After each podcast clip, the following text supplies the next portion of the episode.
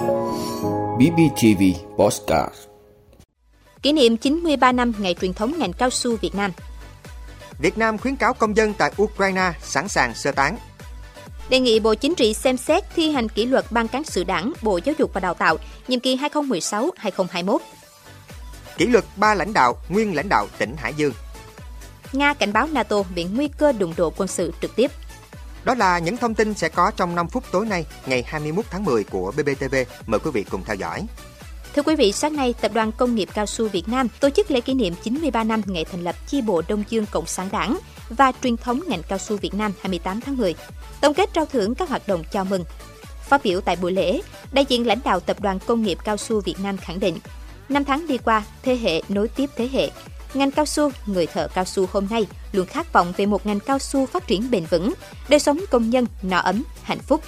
Phú Riêng Đỏ là nguồn sức mạnh, là nền tảng, động lực tinh thần to lớn đang được thế hệ công nhân cao su hôm nay tiếp tục bồi đắp, tạo nên những kỳ tích mới, hiện thực hóa khát vọng đưa ngành cao su phát triển mạnh mẽ hơn thành tập đoàn kinh tế mạnh của đất nước. Phát biểu tại lễ kỷ niệm, Ủy viên Trung ương Đảng, Bí thư tỉnh ủy Bình Phước Nguyễn Mạnh cường chúc mừng những kết quả, thành tựu to lớn của ngành cao su Việt Nam đã đạt được. Bí thư tỉnh ủy khẳng định những thành quả trên các lĩnh vực kinh tế xã hội của Bình Phước có phần đóng góp hiệu quả quan trọng của lãnh đạo cán bộ công nhân lao động ngành cao su Việt Nam. Đồng thời mong muốn tập đoàn tiếp tục phối hợp chặt chẽ với tỉnh trong việc chuyển đổi một phần diện tích cây cao su để phục vụ cho phát triển hạ tầng giao thông, các khu cụm công nghiệp, khu đô thị, khu dân cư, phát triển nông nghiệp ứng dụng công nghệ cao, phục vụ cho mục tiêu phát triển kinh tế xã hội, đảm bảo quốc phòng an ninh.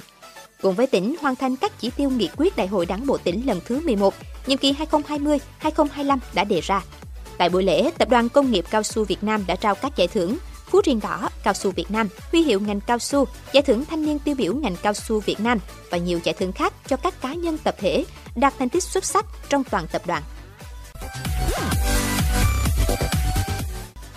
Thưa quý vị, tại buổi họp báo thường kỳ Bộ Ngoại giao vừa diễn ra, đề cập về việc công dân Việt Nam ở Ukraine và các biện pháp bảo hộ công dân, người phát ngôn Bộ Ngoại giao Lê Thị Thu Hằng khẳng định luôn quan tâm và theo dõi sát tình hình tại Ukraine, chú trọng công tác bảo hộ công dân, bảo hộ người Việt Nam đang sinh sống và làm việc tại khu vực này. Trước tình hình xung đột tại Ukraine có những diễn biến phức tạp hơn và khó lường hơn trước, Bộ Ngoại giao đã khẩn trương chỉ đạo Đại sứ quán Việt Nam tại Ukraine thường xuyên liên hệ chủ động trao đổi với cộng đồng người Việt Nam tại Ukraine để nắm tình hình, cử cán bộ trực đường dây nóng bảo hộ công dân 24 trên 24, tiếp nhận thông tin và kịp thời hỗ trợ bà con. Trao đổi đề nghị với các cơ quan chức năng sở tại để có biện pháp hỗ trợ, bảo đảm an toàn tính mạng, tài sản cho công dân và doanh nghiệp Việt Nam tại Ukraine. Theo Đại sứ quán Việt Nam tại Ukraine, hiện còn khoảng 500 người Việt Nam tại Ukraine và chưa ghi nhận có thương vong nào kể từ những diễn biến phức tạp gần đây. Quý vị, thực hiện kết luận của Ủy ban Kiểm tra Trung ương tại kỳ họp thứ 19 đối với Ban Cán sự Đảng, Bộ Giáo dục và Đào tạo, nhiệm kỳ 2016-2021, căn cứ quy định của Đảng, tại kỳ họp thứ 21, Ủy ban Kiểm tra Trung ương đề nghị Bộ Chính trị xem xét thi hành kỷ luật Ban Cán sự Đảng, Bộ Giáo dục và Đào tạo, nhiệm kỳ 2016-2021 và đồng chí Phùng Xuân Nhạ, Phó trưởng ban tuyên giáo Trung ương, nguyên ủy viên Trung ương Đảng, nguyên bí thư Ban cán sự Đảng, nguyên Bộ trưởng Bộ Giáo dục và Đào tạo. Trước đó, tại kỳ họp thứ 19, xem xét kết quả kiểm tra khi có dấu hiệu vi phạm đối với Ban cán sự Đảng Bộ Giáo dục và Đào tạo nhiệm kỳ 2016-2021. Ủy ban kiểm tra Trung ương nhận thấy Ban cán sự Đảng Bộ Giáo dục và Đào tạo đã thiếu trách nhiệm, buông lỏng lãnh đạo chỉ đạo, để Bộ Giáo dục và Đào tạo và một số tập thể cá nhân vi phạm quy định của Đảng, pháp luật của nhà nước trong công tác cán bộ,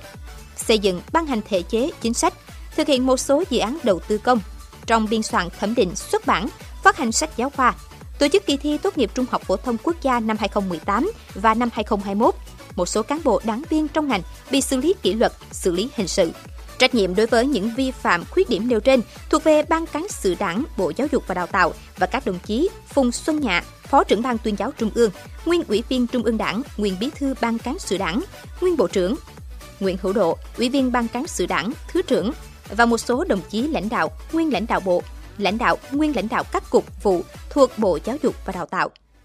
Những vi phạm khuyết điểm nêu trên đã ảnh hưởng đến kết quả thực hiện nghị quyết của Ban chấp hành Trung ương về giáo dục và đào tạo, nguy cơ gây thất thoát lãng phí lớn tiền, tài sản của nhà nước, nguồn lực của xã hội, gây bức xúc trong nhân dân, ảnh hưởng xấu đến uy tín của tổ chức đảng, ngành giáo dục, đến mức phải xem xét xử lý kỷ luật.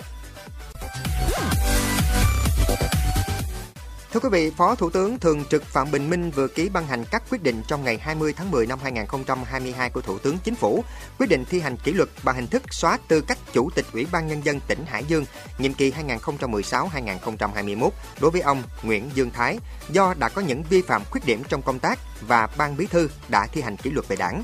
thi hành kỷ luật bằng hình thức khiển trách đối với ông Lương Văn Cầu, nguyên Phó Chủ tịch Ủy ban Nhân dân tỉnh Hải Dương, nhiệm kỳ 2016-2021 do đã có những vi phạm khuyết điểm trong công tác và ban bí thư đã thi hành kỷ luật về đảng. Thi hành kỷ luật bằng hình thức khiển trách đối với ông Triệu Thế Hùng, Chủ tịch Ủy ban Nhân dân tỉnh Hải Dương, nhiệm kỳ 2021-2026 do đã có những vi phạm khuyết điểm trong công tác và ban bí thư đã thi hành kỷ luật về đảng. Quý vị, theo hãng tin TASS, trong ngày 20 tháng 10 giờ địa phương, phát ngôn viên Bộ Ngoại giao Nga Maria Zakharova cho biết NATO đang tiến gần đến nguy cơ xung đột quân sự trực tiếp với nước này. Bà cho biết các thành viên NATO đang đua nhau chuyển giao vũ khí và đạn dược cho Ukraine, cung cấp thông tin tình báo, huấn luyện binh lính của Kiev và hướng dẫn cách tiến hành tác chiến. Thông qua các hành động này, NATO ngày càng tiến gần đến ranh giới nguy hiểm của một cuộc đụng độ vũ trang trực tiếp với Nga. Cũng trong phát biểu của mình, bà Zakharova tuyên bố tổng số tiền hỗ trợ quân sự của phương Tây với Ukraine đã lên tới con số 42,3 tỷ đô la Mỹ, hơn một nửa trong số này thuộc về Mỹ. Các bộ trưởng ngoại giao EU đã thông qua việc thành lập một phái đoàn hỗ trợ quân sự của EU tới Ukraine. Mục tiêu của tổ chức này là đào tạo 15.000 binh lính Ukraine ở nhiều cấp độ khác nhau. Việc EU chi tới 107 triệu euro cho kế hoạch này đã biến họ trở thành một bên trong xung đột.